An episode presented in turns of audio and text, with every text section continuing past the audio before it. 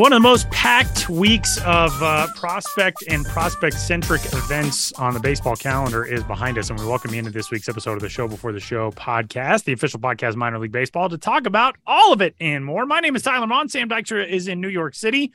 Uh, what's going on, man? You're recovered? Uh, in some ways, yes, and in some ways, no, um, because the you know the minor league season never stops.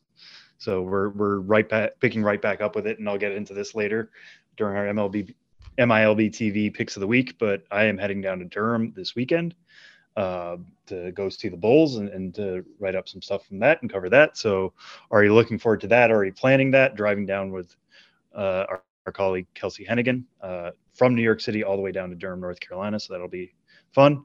Uh, but yeah, just just when you think it's like, oh, the we're the in the calm after the storm, a new storm picks up, and we'll talk about what else is on the horizon here in a few segments. We will. Uh, futures game now in the rearview mirror. The the uh, Major League Baseball first year player draft as well. The All Star game, the American League with yet another victory uh, over the National League. The NL got out to such a good start against Shane McClanahan in the first uh, inning, I was like, well, this is going to be this team's rolling. They are cruising, and then they didn't have a hit until the eighth after that first inning, and uh, the AL took the win. But we have so much to discuss with you on this week's episode of the show. Before the show, Benjamin Hill will join us coming up a little while later. We've got a a fantastic ghost of the minors from Josh Jackson as well, and uh, if you would like to get in touch with us, podcast at milb.com.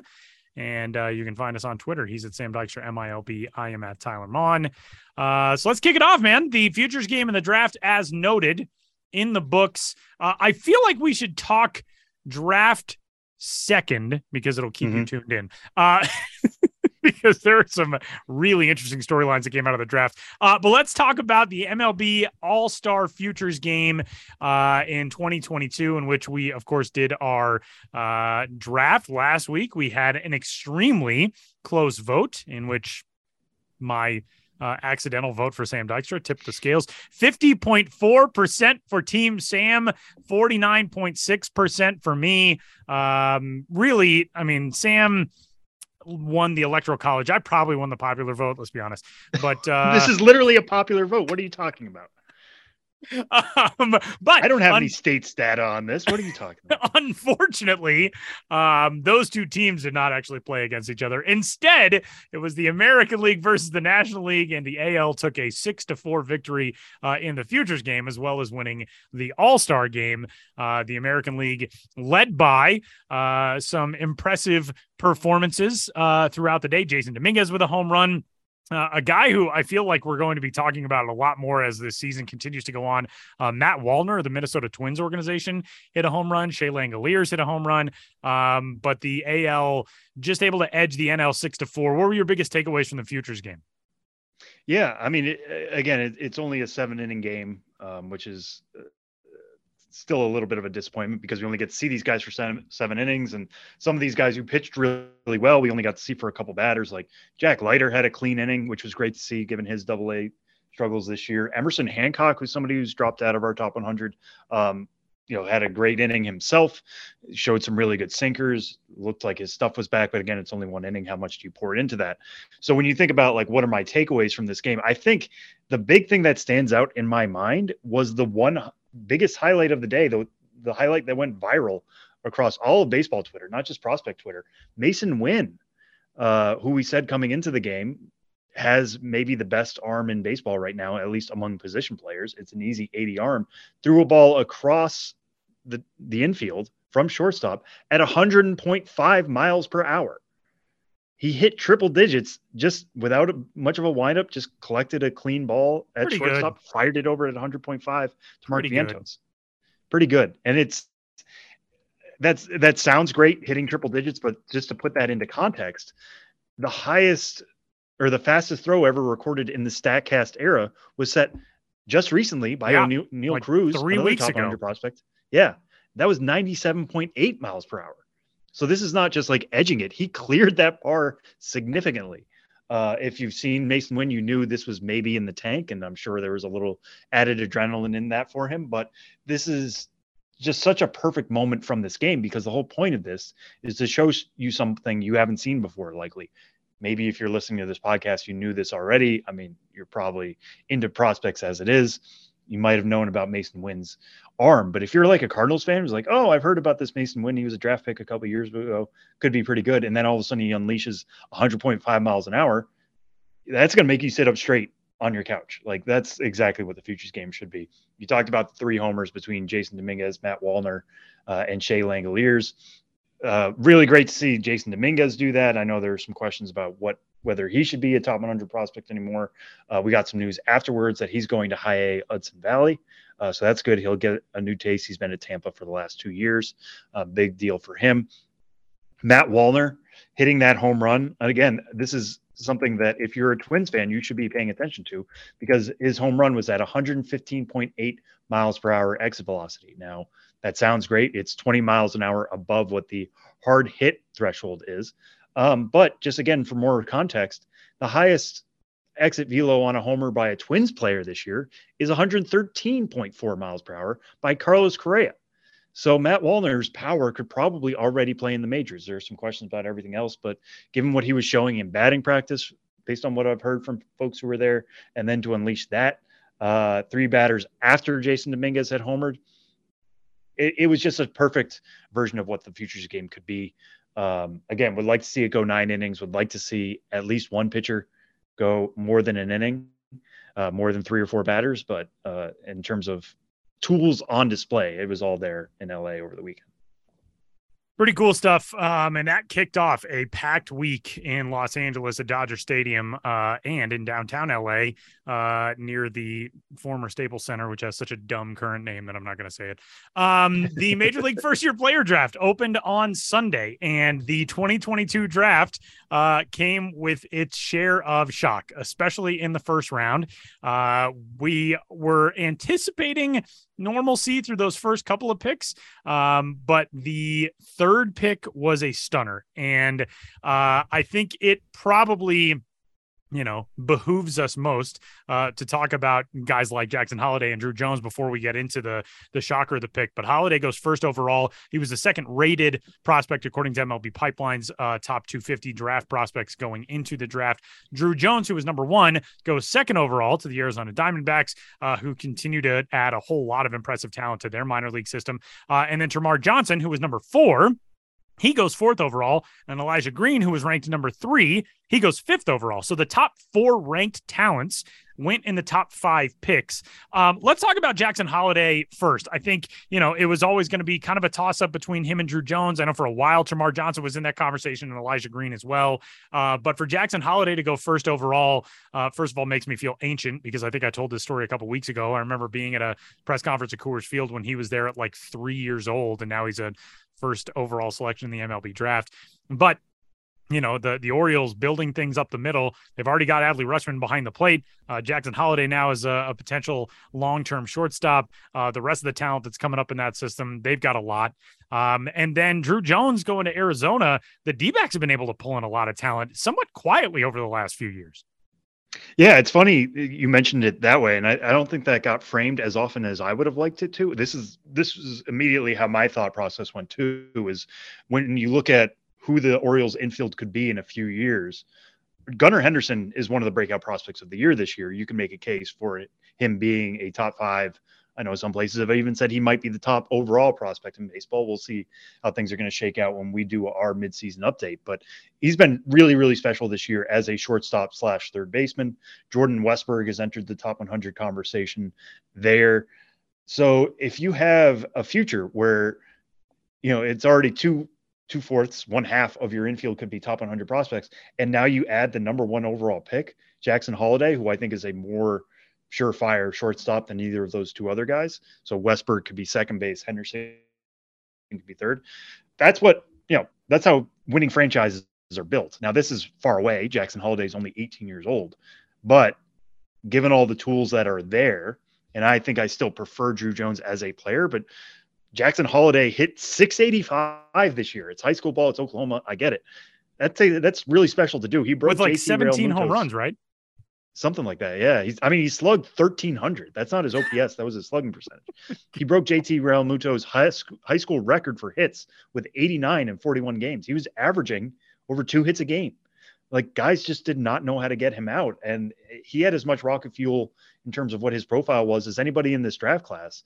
Uh, I don't think he was necessarily like a mid first round pick come March or April. And now all of a sudden he was in the conversation for number one and he goes number one. Uh, it's a really special collection of tools, all of them grade out as at least above average. He's a plus runner, again, plus hit tool from the left side, which is not something you always see from shortstops. Um, it's just really unique, and and I think he plugs really well into what the framework of the of the Orioles pipeline is right now. So that's really interesting. And you mentioned Jones. My first thought process immediately went to you could get an outfield of Drew Jones, Alek Thomas, and Corbin Carroll, completely homegrown. We'll see how how they are as hitters. All three of those guys are quality plus plus two plus plus fielders. Like good luck trying to hit the ball in the grass in Arizona if all those guys make it to Phoenix someday. Uh, obviously, we know Alek Thomas is already there. Corbin Carroll's knocking on the door now at AAA. Drew Jones may be the most tooled up player in this entire draft. It's no surprise to say he's a really, really good center fielder, really good runner, kind of like his dad earlier in his career. The bat, I think, is going to play as well. Um, so it, it, we've had some mild shocks in the past in terms of who goes number one overall. And I know last week we kind of talked about is it Drew Jones or the field? And I was leaning towards Drew Jones. Jackson Holliday's could end up being the best player in this draft. It, it was much closer than that. Um, it was not necessarily, you know, Drew Jones number one with a bullet. Uh, so really interesting for those two systems. And like you said, they're very dynamic systems, and they got even more dynamic with those two picks.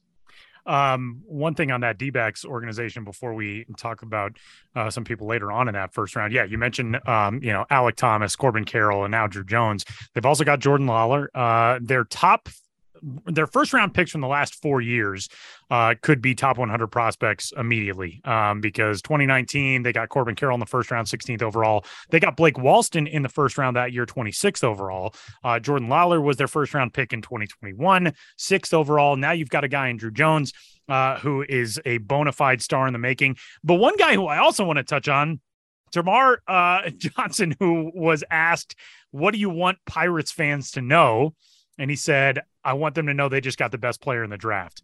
I love that kid. Uh, yes. Termarr Johnson's awesome. I've gotten a chance to watch him a little bit with USA Baseball over the years on some of their youth teams, um, but he is just so talented, and his level of not just confidence, but um, the the intelligence that he brings with him as you know saying i want people to know i'm not just a baseball player i take my studies really seriously i'm a scholar athlete uh, i'm somebody who thinks about things outside of just baseball. He is such an impressive young guy.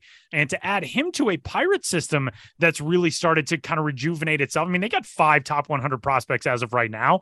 Uh, if they can come to a deal with Termarr Johnson, they'll have a sixth, uh, presumably, um, or possibly, I guess I should say. But that guy has such a bright future and is so much fun.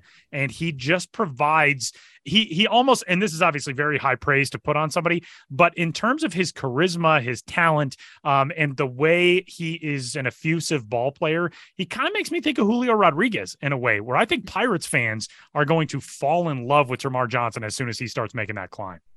Man i love that. I i've i had not put that together but uh, yeah, I had a conversation with Termarr Johnson last year at the PDP League, and that's when he was a candidate to go number one overall. And uh, I asked him, you know, what are your thoughts on that? He's like, listen, that whether I go number one overall or not is not a big deal to me.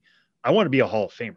Like I don't want to just be an average major leaguer. That's I, amazing. I am in this to someday go to Cooperstown. He said that when he was, I think, 17. And we should say there's a reason why he says all this stuff. He was the best pure hitter in this draft. Yeah. There are some questions about whether he's going to be shortstop or second base. They're probably going to move him to second base. Um, but the power plays really well for his size. It's not just pure hitting, but right. it is really, really good pure hitting.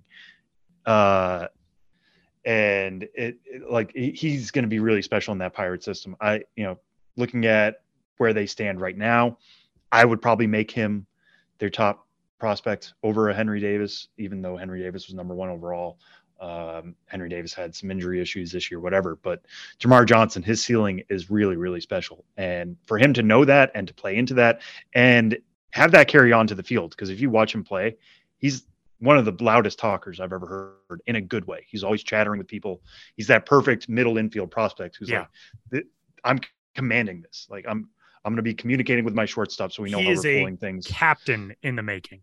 You know exactly. Um, right. If that's a thing that the Pirates wanted to do in any sort of formal way, he would be the guy that you would look at as, oh, he's going to inherit that mantle at some point. Yeah. So uh, obviously we're we're big fans of Termarr Johnson here. Can't wait to see him get his pro career going, and I have very few doubts that he's going to hit the ground running. It might just be defensive issues that hold him back from climbing pretty quick. Not next year, not two years, but for a high school kid, he could certainly move fast. Uh, a line from his uh, evaluation on MLB Pipeline is quote one scout gave him a double Hall of Famer comparison by calling him a combination of Wade Boggs' plate discipline and Vladimir Guerrero Sr.'s bat to ball skills. So you got a good one, uh, Pirates fans. So now let's get to the shock of the first round, and that was the third overall pick uh, of the draft. We had a conversation last week. Is Kumar Rocker going to be a first round pick? Not only was he a first round pick, but Kumar Rocker went to the Texas Rangers third overall. The upside obviously is massive for the former Vanderbilt ace or one of the Vanderbilt aces. And we'll talk about that because that's an interesting element uh, to this selection by the Rangers. But uh, a guy who did not come to a deal with the Mets after they took him in the first round last year, 10th overall. Uh, there were issues that the Mets were concerned about in his post draft physical uh, because Kumar Rocker did not participate in the pre draft combine. He was not guaranteed portions of the original slot value of where he was drafted, all those sorts of things. So the deal ends up falling through with the Mets.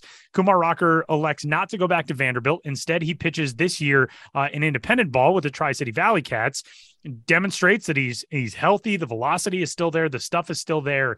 Uh, but man, we were not anticipating third overall for Kumar Rocker. He now jumps into the Rangers organization where he joins his former top of the rotation fellow ace Jack Leiter, who is already in that system with Double A Frisco. Jack Leiter's had his struggles this year, but a guy who's still young and obviously, uh, you know, what a bright future he's got ahead of him. Um, your thoughts when the Kumar Rocker pick went out? I know uh, pretty much everybody was was tweeting their shock, uh, and you were not um, somebody who was uh, was absent from that category. We just, I mean, we thought like, well, you know, if somebody wants to go for him in the first round, maybe there's going to be a steal in the back of the first round, whatever it is. And the Rangers just they jumped on it. Yeah, I mean, it was it was a good lesson in many ways because um, I I was shocked by it, and then a few hours later, I tweeted out again like, it's been three hours since they made the pick. I'm still shocked that they did that. Um, having number three overall, you know, they could have taken an Elijah Green. They could have gone with uh, some of these other names on the board, a Brooks Lee, a Jacob Berry, uh, you know, Termarr Johnson was technically on the board for them. They could have gone Termarr Johnson, although I didn't see his name tied to them too often.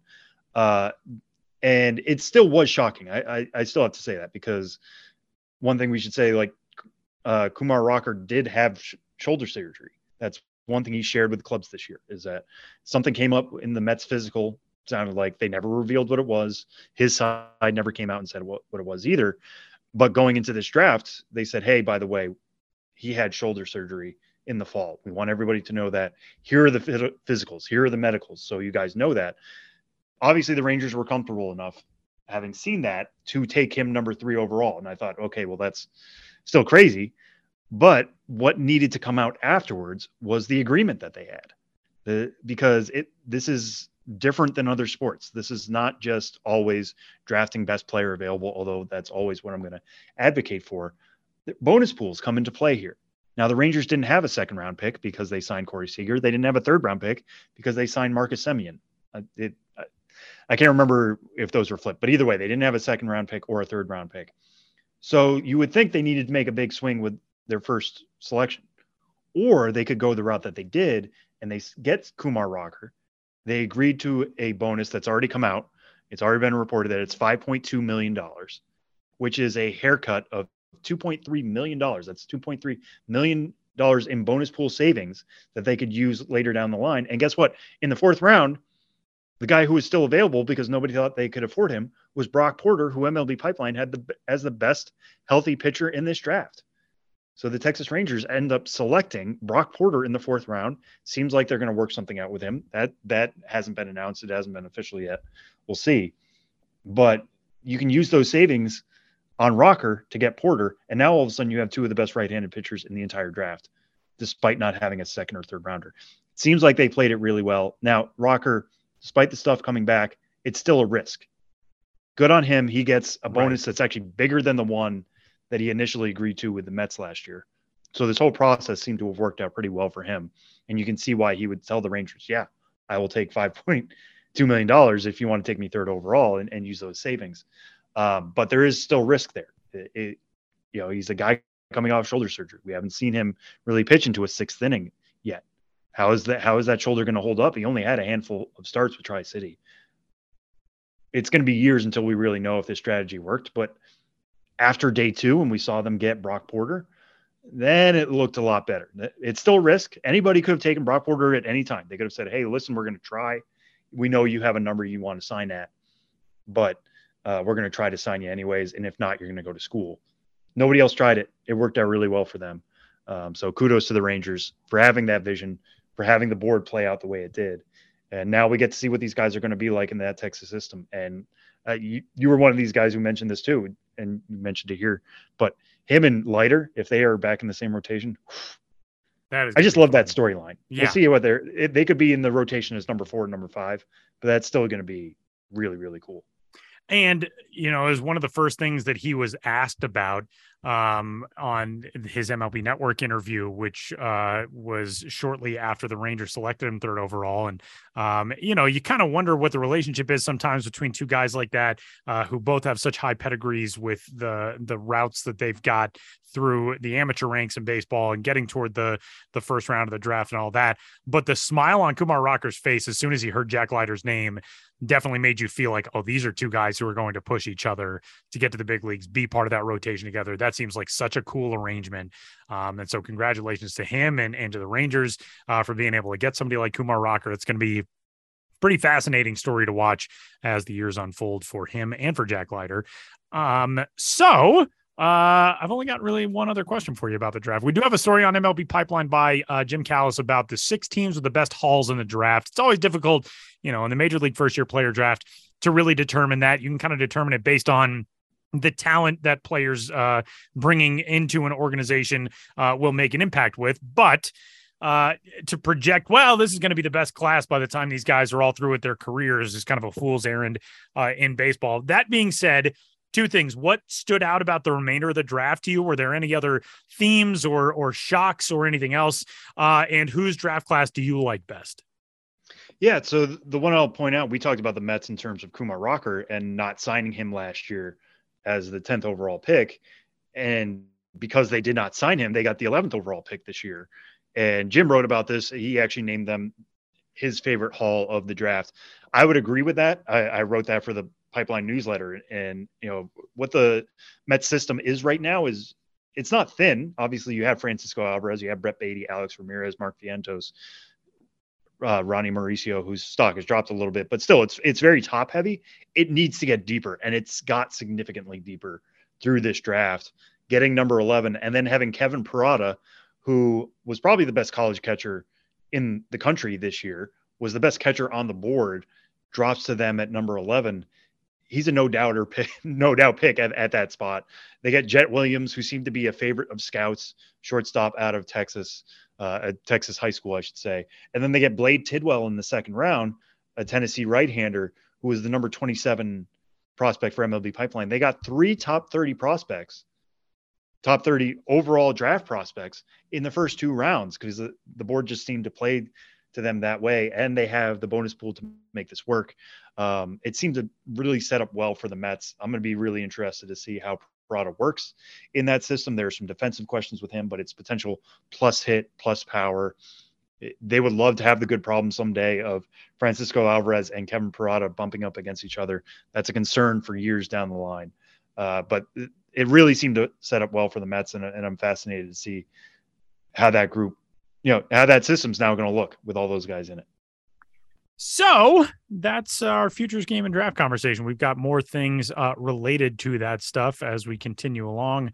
Coming up here in just a little bit, we'll preview the second half of the 2022 minor league season. But before that, Benjamin Hill swings by the show. Coming up next.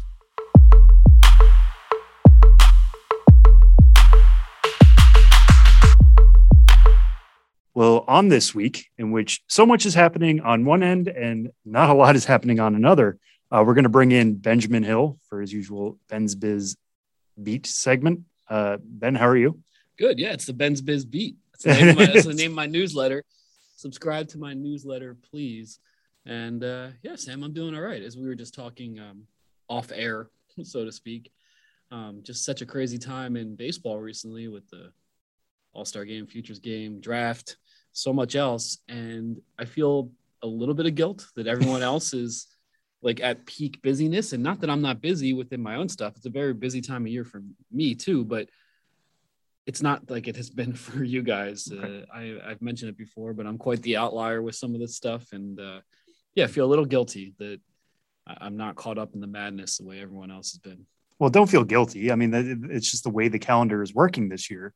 And that brings us to the first thing I want to talk about with you is that this week it is the All Star break for Major League Baseball. It's also a bit of an All Star break in name only, at least in those first two words, uh, for minor league baseball. There are no full season games on Monday, Tuesday, Wednesday, Thursday this week. Full season games will return on Friday. Um, and you know, what is this period kind of like for teams now? Because normally in a normal year, and I guess we have to go back to 2019 to look at what is a normal year, but there would be like an all-star game in the middle of the season. There would be some sort of break in that, but you might be hosting it. Now it's everybody has four days off. Nobody is playing. Um, what do you think this time is like in front offices? Well, yeah, that's pretty unprecedented. Just a, a four-day break in the middle of the season uh, with no All Star games. I mean, I think that it's you know an obvious thing to say, but you know, a chance for everyone to just completely kind of uh, not totally drop out. I mean, you're still preparing for the next homestand. There's still tickets to sell. There's still all like the the day to day things of running a team. But I imagine this is the time you could take a couple days off, um, get a breather, and um, that's a, I think a good thing for a lot of people in the industry and anyone who works in mm-hmm. baseball. Mm-hmm. As you know, the you know they call it the grind for a reason. So to have four days off in the middle of it uh, which has not really been how the schedule has been in the past usually when there were all-star games uh, usually wasn't four full days uh, as a break you know um, as an all-star break. And then as you mentioned when there are all-star games one of the teams is hosting it. Usually you know people from the front offices uh, with all the other teams in the league are going to that game. A lot of socialization and uh, still stays pretty busy. Yeah and, and, and you know, considering what I've heard from people talking, you know, in minor league front offices, you hope that they're getting time off and actually taking some time to themselves. It, it, also sounds like they're just dealing with like a backlog of emails and paperwork and getting all of your ducks in the row for a second half because the season can kind of get away from you real quick, right? Oh, 100%. I mean, you can do all the preparation for opening day. Uh, but then when you're in the grind, uh, those those details really add up day to day to day. And you look at the schedule and you're like, well, we got this homestand and wait, we're doing this theme night and okay, what do we need for that? I mean, the details and logistics are uh, can be overwhelming for sure. Yeah, and let's address one part of this. And I said this before that it's an All Star break, kind of in name only, at least in the first half of that statement, because there are no All Star games this year in minor league baseball. It's a question I get a lot on social media. It's a question you get a lot on social media. Um, so I guess we should just kind of address that in that for right now, you know, we haven't heard any plans for 2023 and there's a long off season ahead. Things could change. Who knows? But there are no all-star games this year. It's not something you can just pull out of a hat and say guess what? We are going to have a pacific coast league all-star game next week. No not at all. And I, I, wish i was a little bit more privy to some of exactly why there aren't all-star games right now. As you said sam they, they could come back.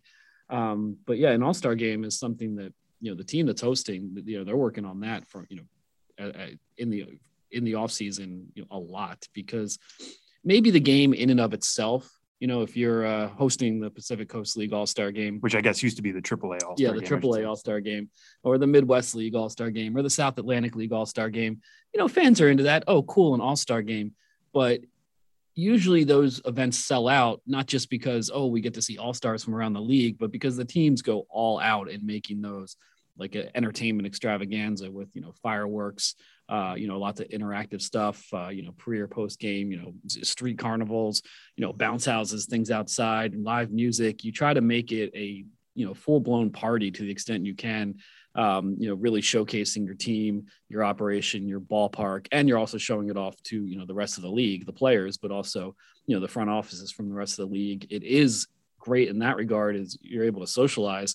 I mean, socialization is fun, and you know, open bars are mm-hmm. great if you end up in one of those. But it really is a, a valuable thing. I think we've been missing in this industry uh, for a little while with COVID and all the restructuring. Is just these events, whether it's All Star games, you know, industry events, uh, the promo seminar, which was rebranded as the Innovator Summit, you know, the winter meetings. Um, they haven't been happening at all or happening in reduced form. And, um, you know, I, I, think we're going to get on track um, with that kind of stuff, even if it takes new forms. But I, I, think the industry is missing the chance just to, to be together in season and off season because uh, it's important because you know, that's where you get a lot of ideas. That's where you make connections um, in an industry with so much turnover and people moving from team to team. It's a chance to catch up with people, um, maybe uh, you know look into new opportunities, uh, and yeah, of course, just like all of us in any of our jobs or a lot of our jobs, you you do find you know that a lot of you know more white collar jobs can be done not in person, and, and that's. Uh, you know, there's benefits to that, but I, I still maintain, and I think a lot of people maintain that getting in person um, just really means something and leads to a different level of interaction and uh, camaraderie, idea sharing, and opportunity. And I just hope we get back to that. Yeah, and if you look at an All Star game from just a, it's it's not something that can happen virtually. Obviously, um, you can name an All Star team; they don't have to play, whatever. Uh, but just getting those guys that recognition, I think, is a big part of this. I'm sure, you know, like you were talking about, uh, with a lot of industry events right now. COVID played a big role in why there weren't games last year. Logistically, you didn't want to send everybody to one event, then have everybody spread out across the league again. That may have been an issue.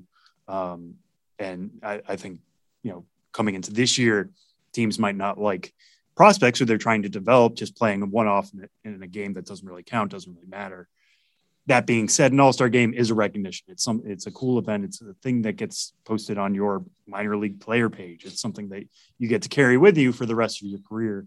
Some of these prospects they may forget about it in a few years. Some guy who's like a 17th round pick who you know wasn't even a All Conference player making an All Star team. That matters. That's pretty cool. So. Not that they're giving us votes in this, but hopefully they do come back in 2023. And if they do, we will talk about them here on the podcast. Uh, ben, to pivot to one of your recent stories, uh, going back to St. Paul, you know, kind of wrapping up everything you did in the Midwest. St. Paul was one of the places you visited for the first time, and you got to meet somebody who, on in your story, is called an usher tainer. Seigo Masabuchi. What can you tell us about Seigo? Yeah, well, he, he's more than that. Uh, um, you know, as I write in the story, yeah, he's an usher tainer. He's also the team, the St. Paul Saints director of international development and he ran a ballpark marathon earlier this year. He's a, hard guy to pin down. Seigo Masabuchi, um, you know, from Japan, from Tokyo originally, and um, I first became aware of him when he ran a the ballpark marathon in May. And knowing that I was going to St. Paul, I just kind of had him on my radar. Like, I want to learn about this guy and, and who he is because it's a kind of a minor league baseball career uh, that that you can't really sum up succinctly. But basically, Seigo, he grew up in in Japan. Um, did not want to, you know, take over his father's, you know, construction business, which he was expected to do, you know, as the eldest son. Um, got to know America a little bit uh, through an aunt of his who had married an American. They had spent time in Minnesota. Uh, he ends up going to the University of Minnesota, uh, is majoring in journalism, and he's doing liaison work uh, between Japanese companies and American companies. You know, as an example, he said, you know, maybe 3M, you know, who are based in Minnesota, you know, he would net he would help them get in touch with Japanese distributors and, and that kind of work.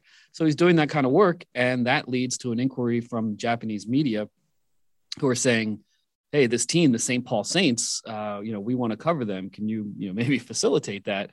Uh, because the St. Paul Saints, you know, they started in 1993 um, as a distinct alternative to the nearby Minnesota Twins. You know, it was an anything goes promotional philosophy. Uh, Mike Veeck, you know, Bill Murray, uh, Goldklang Group ownership. Um, so they were getting a lot of attention, similar to maybe how the Savannah Bananas are now.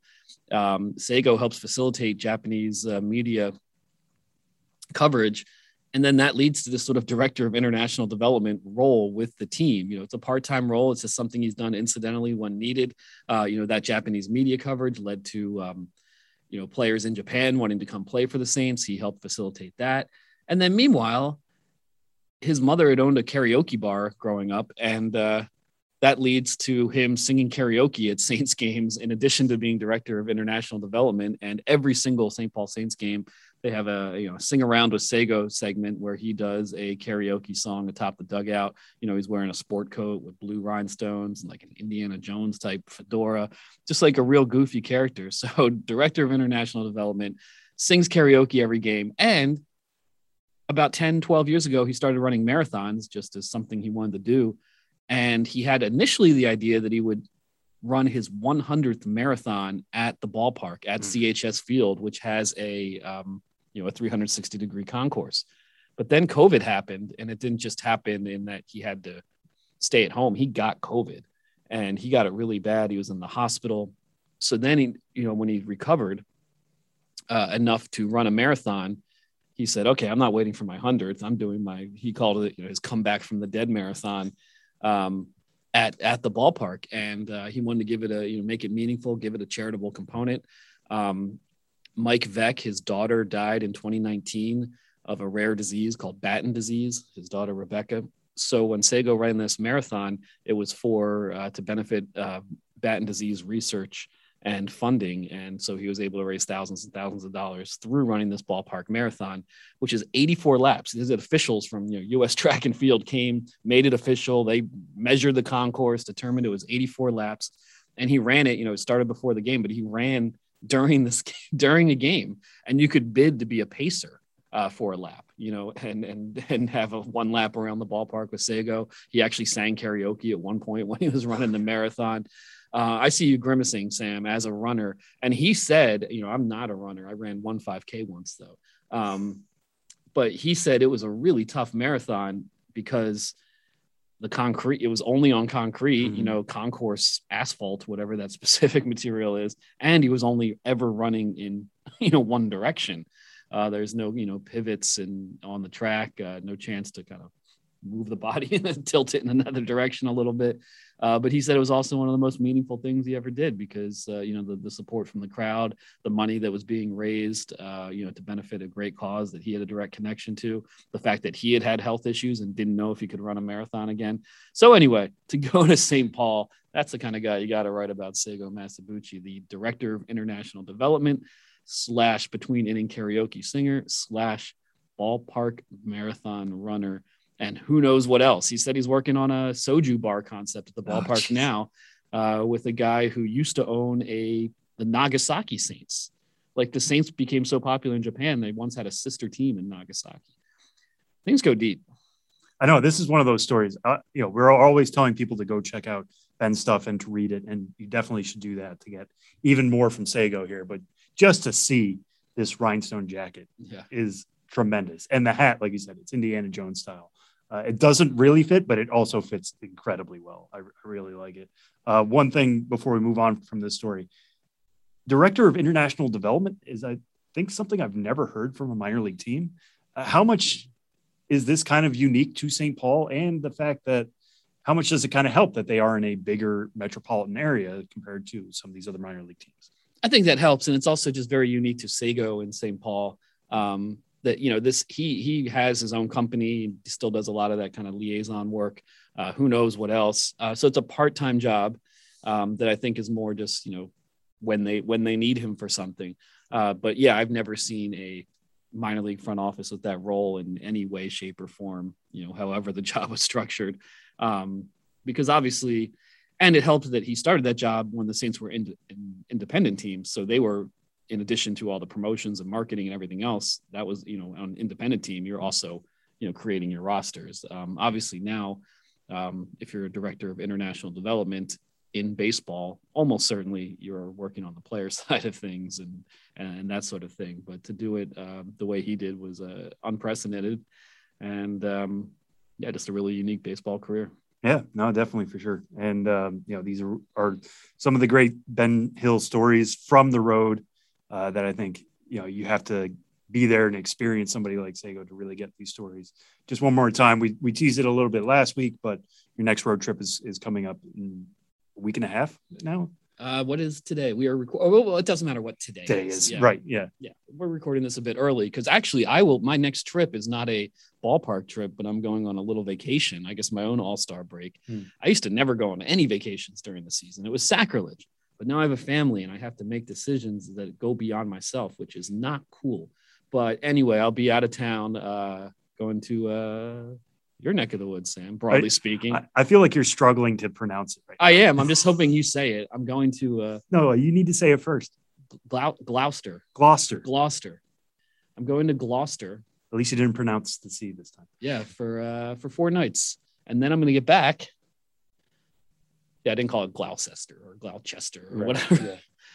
Uh, then I get back. I'll be back in uh, back home for about one day, and then the next trip starts. Uh, to uh, I think I mentioned on, on on last week's episode, but of course I'm going to mention it again. Oklahoma City, July 27th. Uh, the Dodgers, Tulsa Drillers, July 28th, and uh, Wichita Wind Surge, July 29th and 30th. Um, that'll be my first time in Wichita, and they're the only team, the Wind Surge, the only ballpark, Riverfront Stadium, that I have currently not been to. So looking forward to finally getting there and then saying once again, I've hashtag been everywhere. So that trip starts on uh, Tuesday, July 26th, and we'll go through the remainder of that week. And uh, yeah, I'm looking forward to it. So that is uh, coming up soon after my little, uh, my own restorative little all star break vacation. Nothing like a restorative vacation with a 16 month old. yeah, my only other uh, piece of advice if you go to Gloucester, well, two pieces of advice. One is obviously get the seafood because it's never going to be fresher. But two, uh, do you know what movie was based out of Gloucester, Massachusetts? Huh. Um, There might be several, yeah. but the one that there's one that comes to mind. I can't think of one off the top of my head. Um, It's not the Hmm. it's not this movie that I'm currently looking up, so don't look at my screen. okay. Uh, well, and, you know, it, it was this one. It was the the most recent Best Picture winner, Coda, was based in Gloucester, Massachusetts. Wow, I had no idea. Uh, but the movie I am thinking of is The Perfect Storm, Oh, which yeah. is based off a book. Yeah. Um, but my piece of advice is if you see George Clooney and he's captaining a ship and he's offering to take you into the Atlantic, say no, George Clooney. I've seen this movie before. Not not in Gloucester. Say thank thank you, George Clooney, for the offer, but no thank you. yeah. Or Mark Wahlberg. Either of the two. not today, George. Not today, George. Not today. We need you back here and on the road next week. Um, so, like you said, by the time we'll talk, you'll probably be on the road. Yeah, I guess we will. I'll, I'll be talking to you guys in uh, Tulsa, probably. There we go. Yeah, I look forward to it. Hopefully, the phone does not melt. Yeah, hopefully, yeah. Many dangers between now and then, but uh, yeah, we'll catch you next week, Ben. I'm looking forward to it.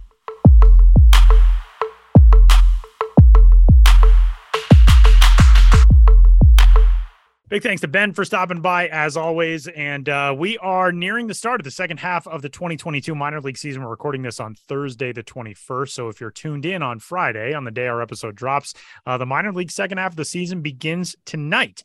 And there are so many storylines heading into the second half of this season, one of which is determined by one of the biggest headlines at the major league level, and that is uh, the Juan Soto saga. Juan Soto uh, and the Washington Nationals uh, kind of getting set for a divorce, perhaps it seems, as Soto turned down um, some pretty big money from the Nationals, uh, betting on himself to be worth even more. And man, if there is one thing that we have learned over the last few years, it is not to bet against Juan Soto. and uh, he is a guy who um, I think has still, you know, the amount of first round and an upper echelon draft selections that were older than Juan Soto is still stunning. Like that's how young Juan Soto is. Um, but with the potential that a Juan Soto deal could be coming, there are so many minor leaguers now who become uh, guys that are in the spotlight as okay is this person moving? I saw you know a tweet yesterday from a journalist that there's a lot of discussion uh, that one of our guys francisco alvarez could be on the move uh, as the mets try to lock up uh, not only the national league east but potentially a run of the world series. Uh, sam the the second half the approach of the trade deadline so much of this is going to be viewed through the prism of whatever happens with Juan Soto. How do you see this playing out now? honestly, and I have no inside information on this, but just looking at what needs to happen with with Juan Soto to get him traded, he has two and a half years left before he becomes a free agent. That's a big reason why, like he's, I don't think he's taking A that deal because, it- right. yeah, and and the contract that they were offering, you know, started with a four, which sounds eye-watering when you look at how much money that is. But also, it was, I think, 13 years, something.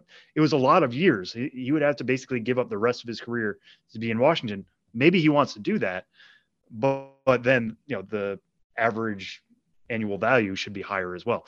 Anyway, they're not at a point where this needs to happen, and because of that, I think the trade package that would need to happen would be crazy insane. If you want to see us go crazy over Kumar Rocker getting drafted third overall, it needs to be that times 10. You need to say, I can't believe they gave up so many of their top prospects, so many of their major league ready assets. I, I shouldn't say assets, major league ready players. Uh, it's going to be a crazy trade to make it happen. And I, I would say that it's not going to happen. That'd be my guess. That's kind of my feeling right now too. Yeah, it, it certainly could. And I would love to see what that trade package would look like. Um, you know, you go back to some of the crazy trades we've seen in the past. Like somebody brought up the other day, Chris Sale. Remember when that happened? It was Yoan Moncada, Yes. a number one overall prospect, plus Yeah. Michael Kopech, who was another top 100 arm. Like there have been some crazy trades to happen. Juan Soto would break the scale completely because it needs to hurt on both sides. It needs to really hurt the, the Nationals to give up two and a half years of the best young hitter we have in the game, the guy who just won the home run derby, the guy who's won them a World Series.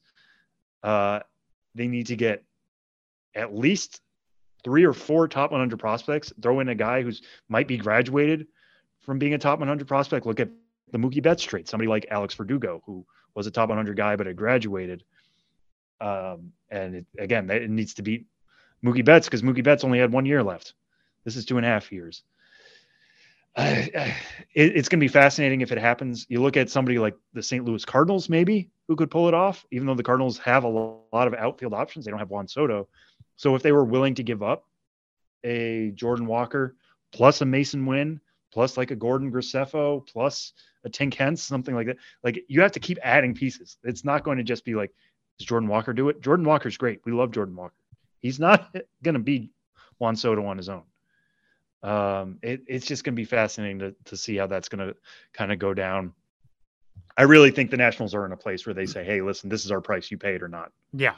Yeah. And I think we get to a place where this was just a fun thing to talk about Right. uh, in the middle of the season. The Dodgers could maybe do it. They don't have like a universal top ten prospect like a Jordan Walker, but a Diego Cartaya is really good. Um, they have, Lord knows, they develop arms really well. Um, they have a lot of guys pointing all the way up. Bobby Miller, um, Gavin Stone's been really good for them this year. They have enough pieces to make it sense. It's just they may not have that true headliner like the Cardinals. I don't know. I we're, we'll see how this is going to go down in the weeks ahead because it's also going to be a lot of teams trying to decide if they're contenders or not, and whether the middle of the season is when you want to make this trade. Yeah, I think the the key element to it is what you pointed out, which is that the Nationals have a lot of time to work with here. It's not as though Juan Soto is going to be a free agent this offseason and the Nationals have to get something for him right now at the deadline. Um, they've still got two and a half years to to work on something here. And, you know, I'm not entirely convinced he leaves Washington. I think uh, right now, especially with the way that after that news broke, Juan Soto seemed uh, very frustrated by the fact that it had gotten out in public. That makes me think this is not a guy who's just turning down a deal because he needs to get out of Washington. Um, you know, I think there is still a strong possibility that something gets worked out to keep him there. Uh, you know, I don't have any intel on that and don't know for sure whether the Nationals are going to pony up more money than that. But um, I think there is a strong possibility that that Juan Soto ends up sticking around anyway you know, but it certainly gives us a lot of fuel for conversation uh, heading toward the the trade deadline this year uh, and potentially next year too. Uh, so, with all of that in uh, in the sense of play for the second half of the season, what else are the biggest themes as we approach the second half of 2022 on the minor league side? Yeah, I mean, it's going to be a lot of who gets called up in the second half. Uh, we mentioned Francisco Alvarez of he would have to be a headliner in a Juan Soto trade.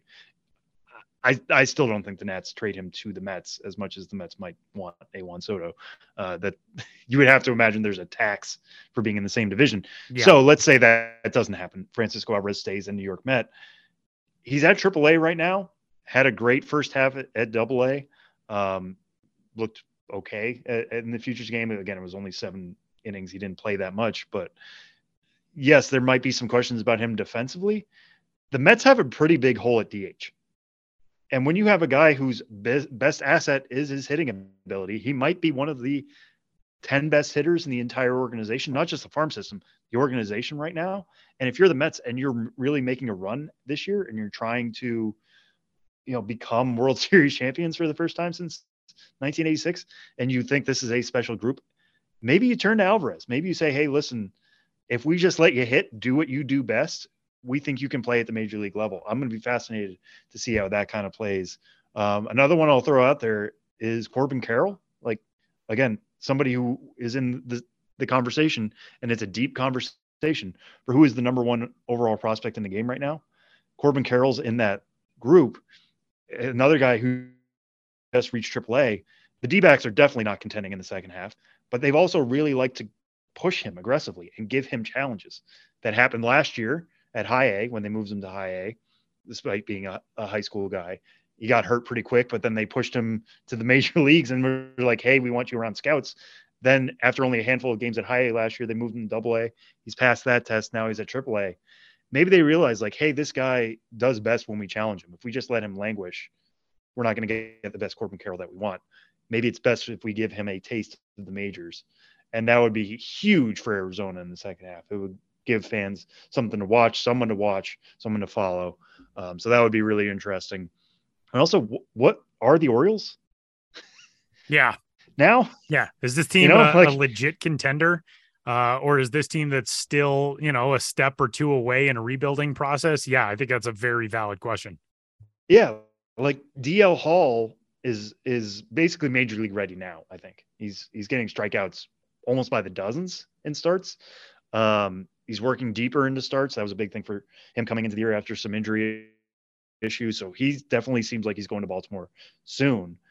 But also, if you get to a point where you're the Orioles and you're three games out of a wild card spot come August, September, do you look at adding Gunnar Henderson? Like Jorge Mateo is a good defensive shortstop right now. He's not a good hitter. Gunnar Henderson's a very good hitter. He's, he's super young for the AAA level. He'd be even younger for major league level. But again, like why not? Well, give it give it a shot with this young core. Like let them play together now, and especially play meaningful games in September, which have not happened in Baltimore in a long time. There's a lot a lot of time between now and then. A lot a lot could change. They could go on a, a slide and and be like three games under 500 come September, and this isn't a conversation anymore. But it's a conversation now, and it's fun to talk about. Especially for years, we've been saying we hope the O's would turn the corner, and now it seems like they're almost there. Uh, another team that I think a lot of people have been cheering for to turn the corner for a while is the Seattle Mariners. And as of July 1st, the Mariners were 37 and 42, five games back of a wild card spot. They have since rattled off 14 wins in a row. They are one game up on Toronto for the final wild card spot uh, in the American League, and uh, or for the the second wild card spot in the American League, I should say, with the the revamped postseason format. Um, three wild card teams in each league this year, but um, what do the M's do? You know, do the M's become a player as well? Because they've got such a good young core right now. They're trying to build a contender around. Did they make a splash and go out and try to find somebody uh, who can add a, a, big boost to that team as they make a run uh, here through July? Um, the Mariners clinched a winning July on July 16th. Like that's how good this team has been so far this month. You know, Tampa Bay continues to make strides. Um, they're at 10 games over 500 now and a game and a half up uh, in that wild card race. Uh, so, you know, things can change in a hurry. That that Mariners team had to leapfrog a whole bunch of teams between July 1st and July 15th to get where they are, and they did it. So, do we see something where you know the White Sox who have been hanging around 500 did they make uh, a run of some sort? Um, yeah the Orioles are, are, maybe the most fascinating case study in baseball right now on the American League side certainly. Um, so there is a whole lot uh, to keep in mind. They said during the All Star broadcast that over half of the teams in Major League Baseball are within three and a half games of a playoff spot um, coming into the uh, the stretch out of the All Star break. And you know, yes, is that due in part to the fact that there's uh, an additional wild card slot? Yeah, to a certain degree. But you know, it's it's exciting to have more teams than not in the playoff picture. And right now, it's a, a five team race for the three wild card spots in the National League um, with St. Louis and San Francisco St. Louis effectively tied with with Philly uh, for that final wild card spot, and then the Giants are a half game out. Um, but with with everybody else, you know, in the American League, there are four teams within three and a half games of that final wild card spot. So it makes a whole lot more buyers than sellers, one would presume. And, uh, you know, we'll see what that means as we get uh, closer to the trade deadline and what it means for prospects. But this is going to be a very fun second half on the major league side and the minor league side. Um, anything else people are, are keeping an eye out for in the second half on the minor league side? you know, we've got guys well, who are stealing bases like crazy, which is something that we uh, had seen go way, way down uh, in baseball over the last several years. And, you know, the minor leagues being no exception to that. But obviously, the larger bases, the things that have been tried out um, for, uh, you know, the impetus of increasing offense. Um, you know, I was writing up a, a, piece the other day for the hottest hitters uh, in minor league baseball going into the break and was looking at Zach Veen in the Colorado Rockies organization. Zach Veen has successfully stolen, I believe, 41 of 43 bases this year. Uh, and he is not even in the top 10 in steals in minor league baseball. Uh, well, he's technically tied for 10th, uh, but you've got uh, Esteury Ruiz, uh, in the San Diego Padres organization who has already stolen 60 bags. Um, there are some really interesting things happening statistically in minor league baseball. Uh, you know, that's something to keep an eye on. You've got a couple of guys uh, in the minors who have 26 home runs each, and Moises Gomez uh, and a Nicholas Northcutt. Um, you know, there's always fun stuff to, to keep tabs on. And I, I feel bad now for not having said this immediately, but the pie slice rule. Oh, right, right, right, right. Is literally starting the day this podcast Tomorrow. is starting. Yeah. Yeah. Yeah. So technically, be... when you're listening, it's today. And explain the rule uh, for those who have not read the story or heard the uh, the news update. So the pie slice rule is coming to the Florida State League, and it's almost exactly what it sounds like. There is going to be an area behind second base, and they're just going to throw like pie, pie, slices everywhere. It's exactly it's insane. it's going to really muddy up the middle of the field. um, but no, but it, basically, shortstops and second basemen cannot play in the in the middle of the dirt like that. They can't line up directly behind second base. It's another way of trying to test out a rule that would limit um, shifts. It, you know, there's there's been some shifting stuff about you can only you can have two fielders on either side of the second base bag. Well, now we're not even saying you can be up the middle you have to be on either side of this pie slice. It's, you know, a continued use of the minor leagues as a testing ground for all this type of stuff, which is positive. You know, I mean, we've we've right. seen so many different rules, uh, you know, from the pitch clocks and automatic ball strikes and um, you know, the widening of the bases as we talked about and all those different sorts of things. We used to see it only in the Arizona Fall League, things like that. Um, but now seeing it in the minor leagues and the FSL, of course, is such a uh, a easy spot to do it because the mechanisms are there to monitor how it works with you know statcast and and cameras and all the stuff that's set up for major league spring training. Um, it makes the most sense to try it out in a league like the fsl but i'll be really interested to see how that plays out. Yeah no i will too. And uh, will batting average on balls and play go up? Like that we've seen some of these right. rule changes happen and then it's like hasn't had the effect you would think it would, which is why you test it out. Like you won't know until it plays. Um, so are many balls up the middle really being stolen by shifts? Is like this the problem here? We'll, we'll have to see, um, and I'll keep a close eye on that. So that's what's coming up for the second half of the minor league baseball season as we kick things off on Friday, July 22nd. And uh, we're back to wrap up the show after Ghosts of the Minors coming up next.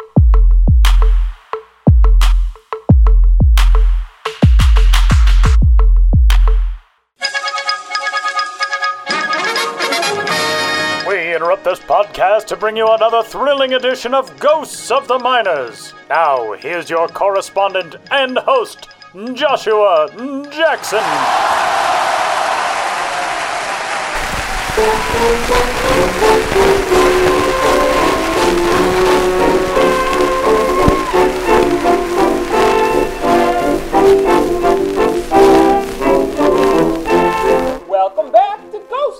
headliners in which all of you out there in Radioland must identify the legitimate historical ball club hiding amidst the fraudulent pair. One once played Class C and Class D ball. If you guessed the others, you get an F.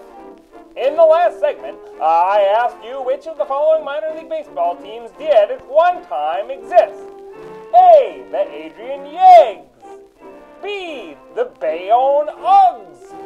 C. The Calgary Oz. You gotta believe the correct answer is A, the Adrian Yeggs, who competed in the Southern Michigan League of 1909 and the Southern Michigan Association of 1910 and 1911, and who present a bit of an etymological mystery from history.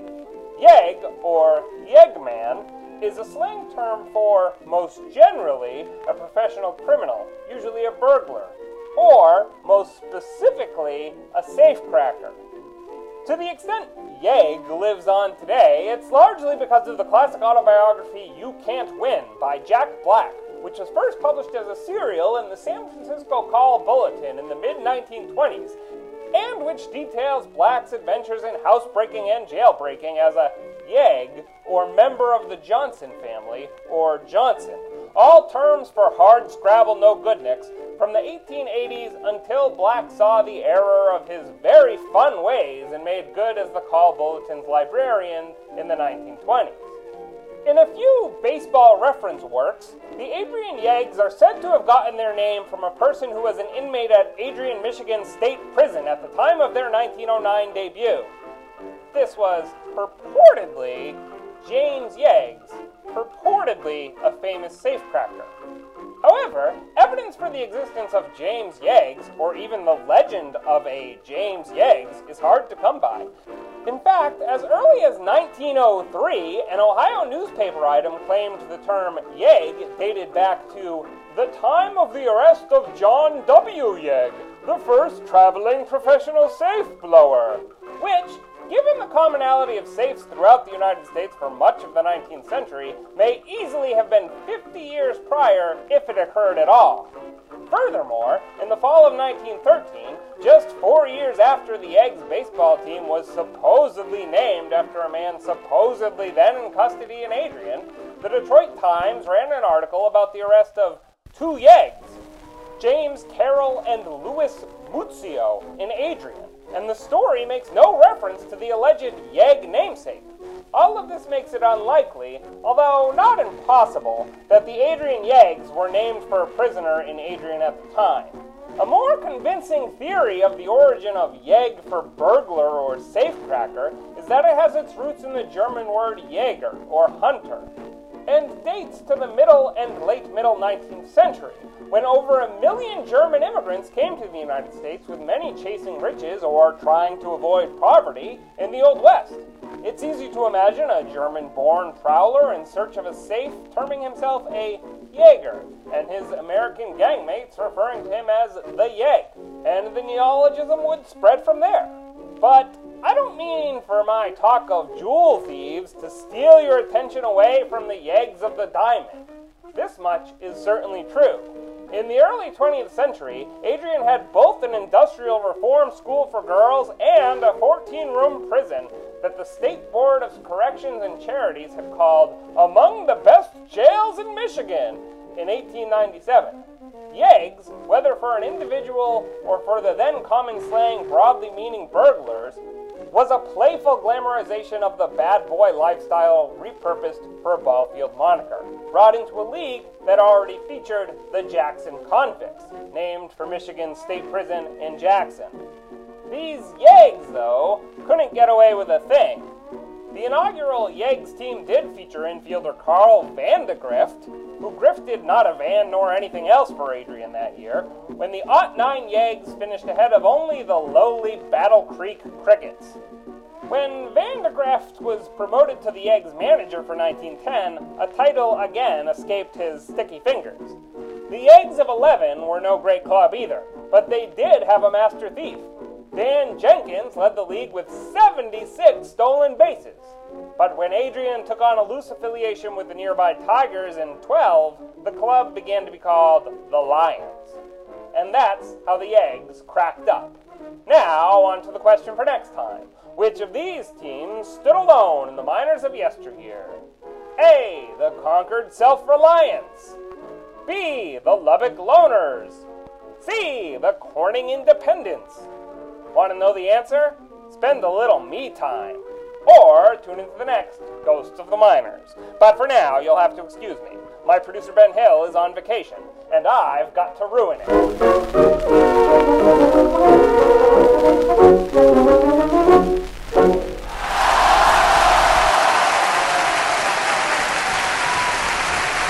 Segment of this week's episode of the show before the show. Again, you can get in touch podcast at MILB.com. Uh, and you can find us on social media. Sam's at Sam Dykstra, MILB. I am at Tyler Maun. And uh, Sam, MILB TV, where you can catch all of the best talent across minor league baseball. What are you watching this weekend slash next week? Yeah, so this one is pretty immediate. Uh, the show comes out Friday. The next day on Saturday, I will be down in Durham, North Carolina for our MLB Pipeline Game of the Month. I'll be down there with Kelsey Hennigan, as I mentioned earlier in the show. I'm really excited for that one. A, for the matchup, it's Durham against Norfolk. So we'll be getting Curtis Mead on one side. Um, we'll be getting Gunnar Henderson, Jordan Westburg on another side. It'll be really fun to watch all those guys play. Um, but we're going to be providing lots of cool content around that game. We're going to be doing a pregame Instagram live showing you Durham Bulls Athletic Park, one of the cooler stadiums in all of minor league baseball. One of many of you have heard about before if you've ever seen Bull Durham. Slightly different park, obviously, but still some cool historic notes there. Um, so we'll be taking you guys through that. I'll be doing an Instagram live with Curtis Mead, a Q&A with him that I'll write up for the site on MLB.com. Hoping to get Taj Bradley. He's now at, at AAA as well. Um, we'll be doing a pitching lab story with him. Um, so lots of cool stuff around that game. We'll also be appearing on the broadcast for a little bit, but do recommend that everybody tune in, regardless, even if that was an MLB pipeline game of the month uh, it's just really cool matchup and, and a you know two AL East affiliates, um, two teams that should be going for it in the second half, like we said earlier, between the O's and the Rays. So a good chance to watch some of those guys on the farm on Saturday. Tyler, what are you looking at? Jasson Dominguez is up with the Hudson Valley Renegades at High A. The Renegades are on the road at Wilmington this weekend, but then they're back home coming up on Tuesday, the 26th, to take on Brooklyn. So not only do you get to see Jasson Dominguez in his new home ballpark on MILB.TV, but you also get to see him against a Mets affiliate. Um, so that's fun. Uh, watch The Martian. Get excited about him. And uh, that'll do it for this week's edition of the show before the show. And uh, for Sam Dykstra, I'm Tyler Maun. We'll talk to you next week. Thank